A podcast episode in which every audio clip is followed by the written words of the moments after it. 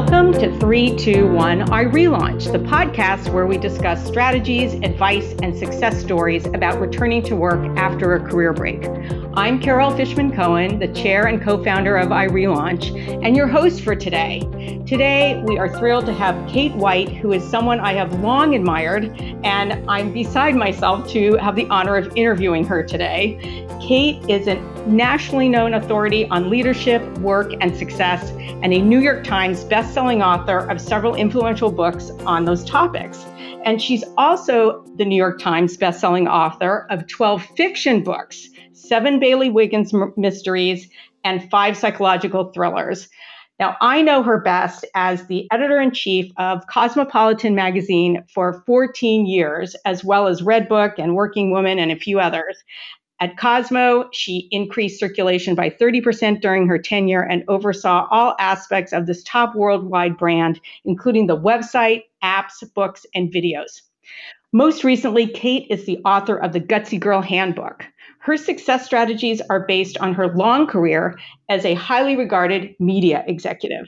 We're going to be talking about Kate's career path, applying the nine core principles from Gutsy Girl to relaunching, returning to work after a career break, and also get Kate's recommendations for relaunching in media, magazines, and creative fields. I hope we can get to all of it. So, welcome, Kate, to 321 iRelaunch. Thank you, Carol. Love being here with you. Well, we're so excited. And I, you know, as I mentioned, I've been following your career forever and it has been amazing. Can you please just start out by telling us about your career and what led up to you writing the Gutsy Girl Handbook?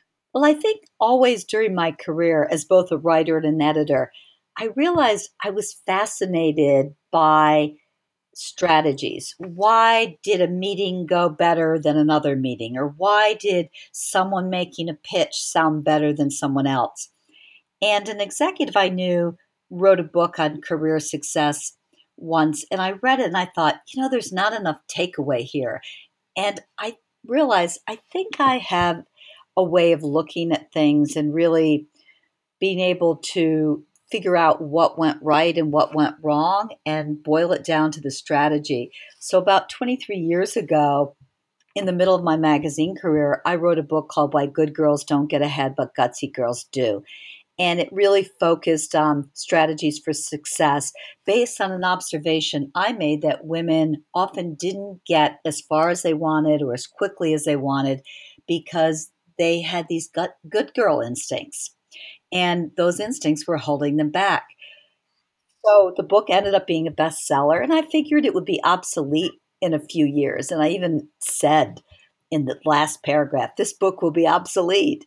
right. Because I figured women are changing, they're going to change, and certainly we have changed, and we know that it's important to lean in and know our value and all those things.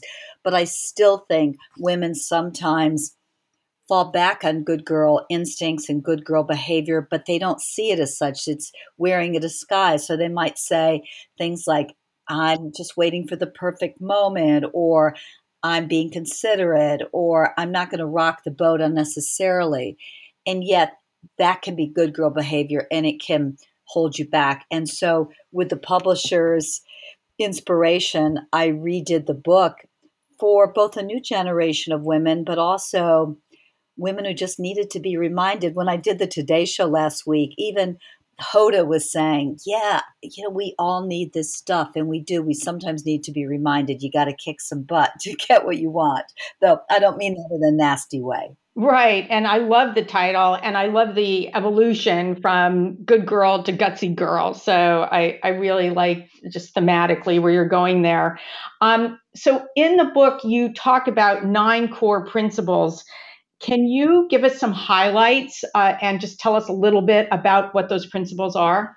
Well, the bottom line is that it's all about not waiting for things to happen to you, but going for it, whether that means asking for the money and opportunities you want, raising your hand so your boss knows that you are interested in in representing your company at an outside event it sometimes means taking a seat at a meeting table that when you walk in, you think, no one's sitting there, but uh, I'm sure it's for somebody, right?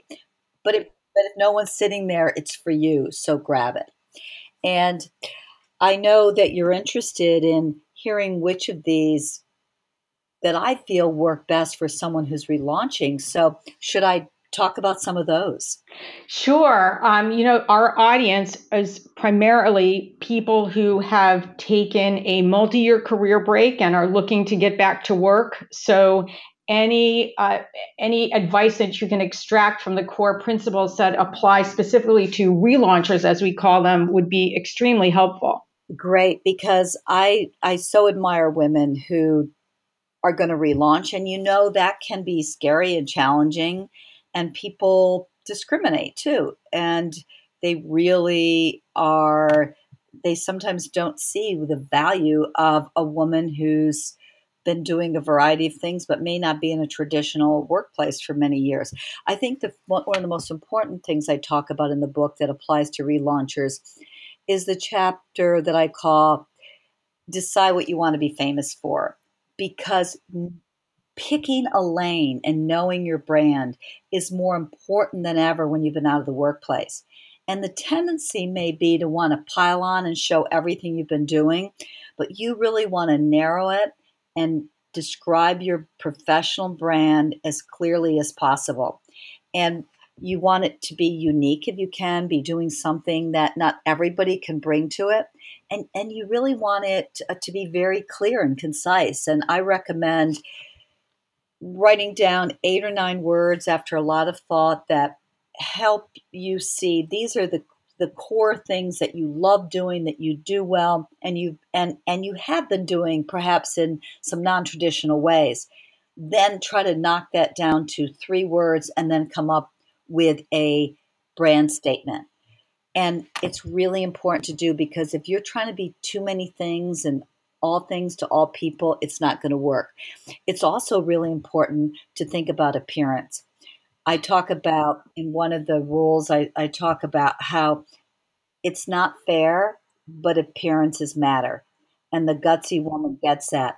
And I think sometimes if you've been out of the workplace for a while, you may not be aware of how the rules change. You don't want to be the last woman that shows up there uh, wearing a the last woman standing in a pair of nude pantyhose because in a lot of workplaces people don't wear pantyhose anymore. So it's really important to make sure that if you're going for interviews again, you just don't cl- shop your closet. You're going to have to go out and you're going to have to first do some research, see what women in their 30s and 40s are wearing, and dress for the job you aspire to, bearing in mind what's what's current. It's very important and and sometimes you know p- people make judgments so quickly the decision not to hire is sometimes made within the first 5 to 10 minutes of a job interview. What are they basing that on? They're basing it on appearance in large part. And the other thing I think that's so important for relaunchers is the chapter uh, on ask for what you want, even if you can come up with a good reason why you shouldn't.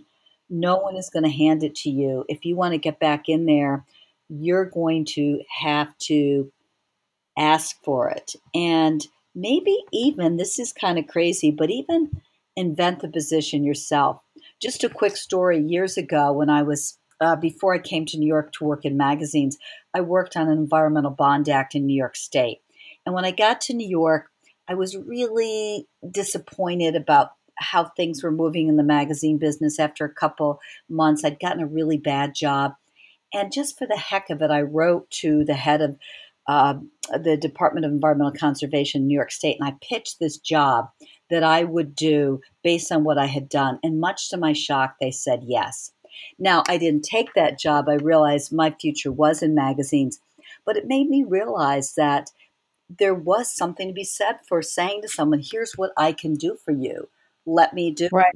And that may be something someone who is a relauncher thinks about doing. Right. You are touching on so many themes that I want to um, ask you a little bit more about. Um, so, first of all, the whole concept of decide what you want to be famous for, um, it it reminds me of what we emphasize to relaunchers in terms of career assessment. You have to figure out what you want to do all over again. And it feels as though that um, just, just that methodology of picking the eight or nine words and reducing it to three words, and um, that helps you uh, in a very concise way to describe and think about what you're interested in doing. So I, I just want to know does that come from being in a magazine background and having to write headlines that sort of capture you know and grab uh, or did that come from somewhere else actually i've learned a, a lot about branding not so much from the magazine business but by really reading a lot of books on marketing and for my book i interviewed a bunch of fabulous young women who are working in the branding area of major companies. And just to give you an example, this is what I did for myself as a public speaker. And this in a way is relaunching because I I left Cosmo to be able to work on my own. As much as I loved it, I wanted while I still could to do it. And so I had to, in a sense, relaunch. And so when I was trying to come up with like a brand statement for myself, in order to define myself as a speaker, the words that I came with were former editor in chief, best selling author, career expert authority, entrepreneur, advocate for gutsiness, which to me was all about bigger, better, bolder, mentor.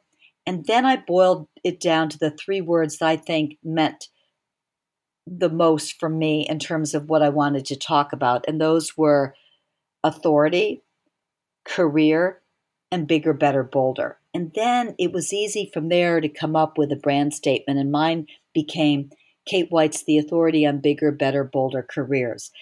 And that's just an example. It's not the world's most incredible brand statement. It's not up there with FedEx when it absolutely has to be there overnight, but it gives you an idea of using the process and the little strategy for coming up with your statement, which is so important to do when you're relaunching. Yes, thank you for that example. It really, really helps um, just crystallize exactly what the strategy is. Can you comment on confidence and um, confidence among people who don't take career breaks and then confidence as it relates to people who are coming back from career break? When I was doing the research for Gutsy Girl Handbook, it just reinforced for me that no matter where we are, men and women, we go through real confidence crises. And I think it's more pronounced when you're relaunching because it's not like you're applying for a job when you already have a good job and like it and know you're doing well. And that bolsters how you feel about yourself you've been out of the workplace and you've been doing something that may not compare to what you're looking the field you're looking in, into again i mean in terms of your level and so it's hard not to feel that imposter syndrome taking over.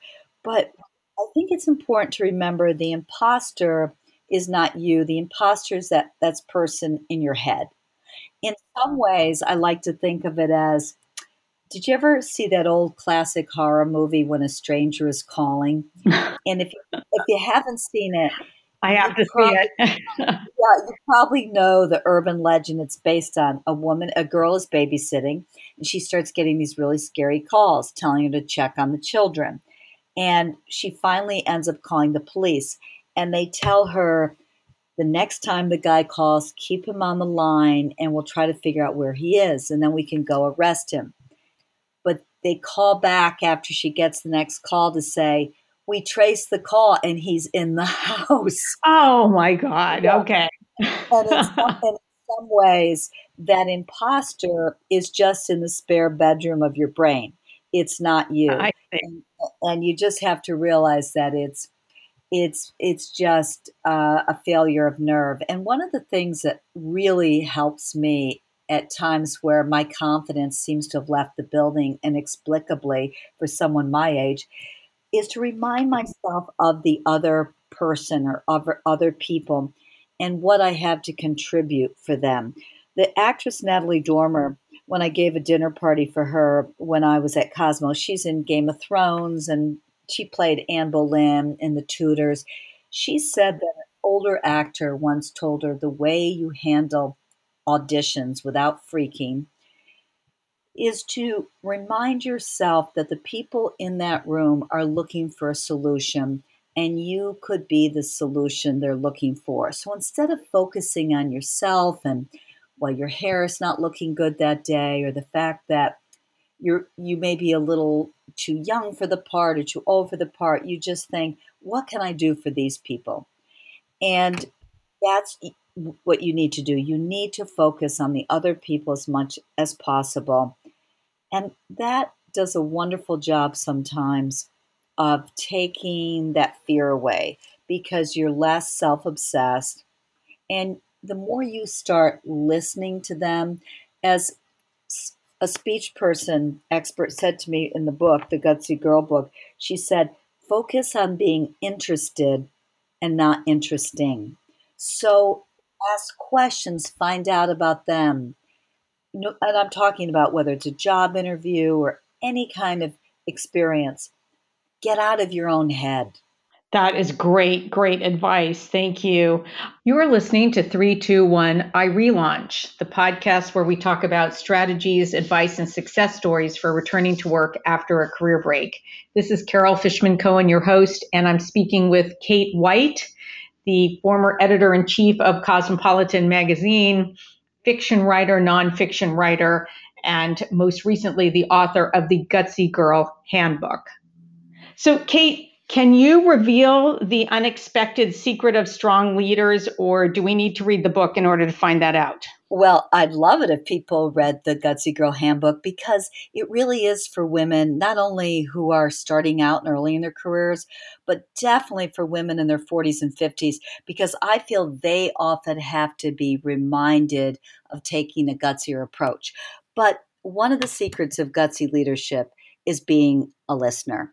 And often when we think of a woman who's a great leader, we picture, picture her talking. Maybe she's giving a knockout presentation, or she's even being interviewed someplace, or she's talking to her staff running a meeting. But really great leaders know how to listen. They pay attention. They they listen not only for words but body language. And I think that's a great lesson for relaunchers too one of the best publishers I ever worked with was an amazing listener, and she was in sales. So that's how she got to be a great publisher because salespeople pay attention. And I think what you want to do is read between the lines, hear what people are saying. There was a, a woman I, I worked with at a, on a magazine, and she reported to me, and I loved her. And she took a couple of years off to raise her uh, kids once the second kid was born. And when she finally decided to get back in the workplace, she had an interview for a great number two position at this small magazine that my company was starting. But it was an experiment in how to try to run a magazine at a lower cost. And even though the editor in chief told her all this at the meeting, when it came time to talk a little bit about like what kind of salary are you looking for, my former colleague wanting to be a gutsy girl named this huge number. And much later, she found out that that had really boxed her out. Right away, the person thought, well, I can't even negotiate down to that. I mean, it's just too, too high. And, I mean, I can't negotiate up to that, or we're, we're never going to meet. And my what I tried to say to this person who I mentor is you weren't paying attention that that actually if you had been willing to take less, it would have been a great reentry point. You could have stayed two years and then gone on to something with a bigger salary. But she wasn't hearing. So it's really important to ask a lot of questions, hear what the person is telling you, use back words they say and in your conversation. Right. And, you know, you are talking to an audience of people who are primarily in their 40s and 50s. So this is quite relevant. Um, something else that you talk about are game changing notice me ideas. And I wanted to know if you could give us an example of one of those. Well, it's really important no matter what stage you are in your career, to do more than you've been told to do. You've got to come up with big, innovative, sometimes disruptive ideas that set you apart from the pack. And one of the key ways is to ask yourself what's missing. Now, one of the game changing ideas I talk about in, in my book is when I was at Cosmo, I heard on the radio that melanoma was the fastest growing cancer for young women. But rather than just say, I'm going to do something in an upcoming issue about it, I used a process I love to talk about where I call it the four B's. You ask yourself, could it be bigger, better, bolder, more badass? And so, what I ended up doing with that project was instead of putting something in one issue, I put something in every issue. And I called it the Practice Safe Sun campaign. And we gave an incredible luncheon eventually every year. And then I went to my congresswoman and asked her if she would consider legislation on it. And she did. And it became the TAN Act. And our readers were really profoundly interested by, uh, influenced by this campaign. So that's what I call the game changing idea is when you take something the way you've always done it or the, or the first instinct and ask yourself, how can you make it bigger and bolder? Now, another way to do that is, as I said, to ask what's missing. What could you do that solves a problem for your boss?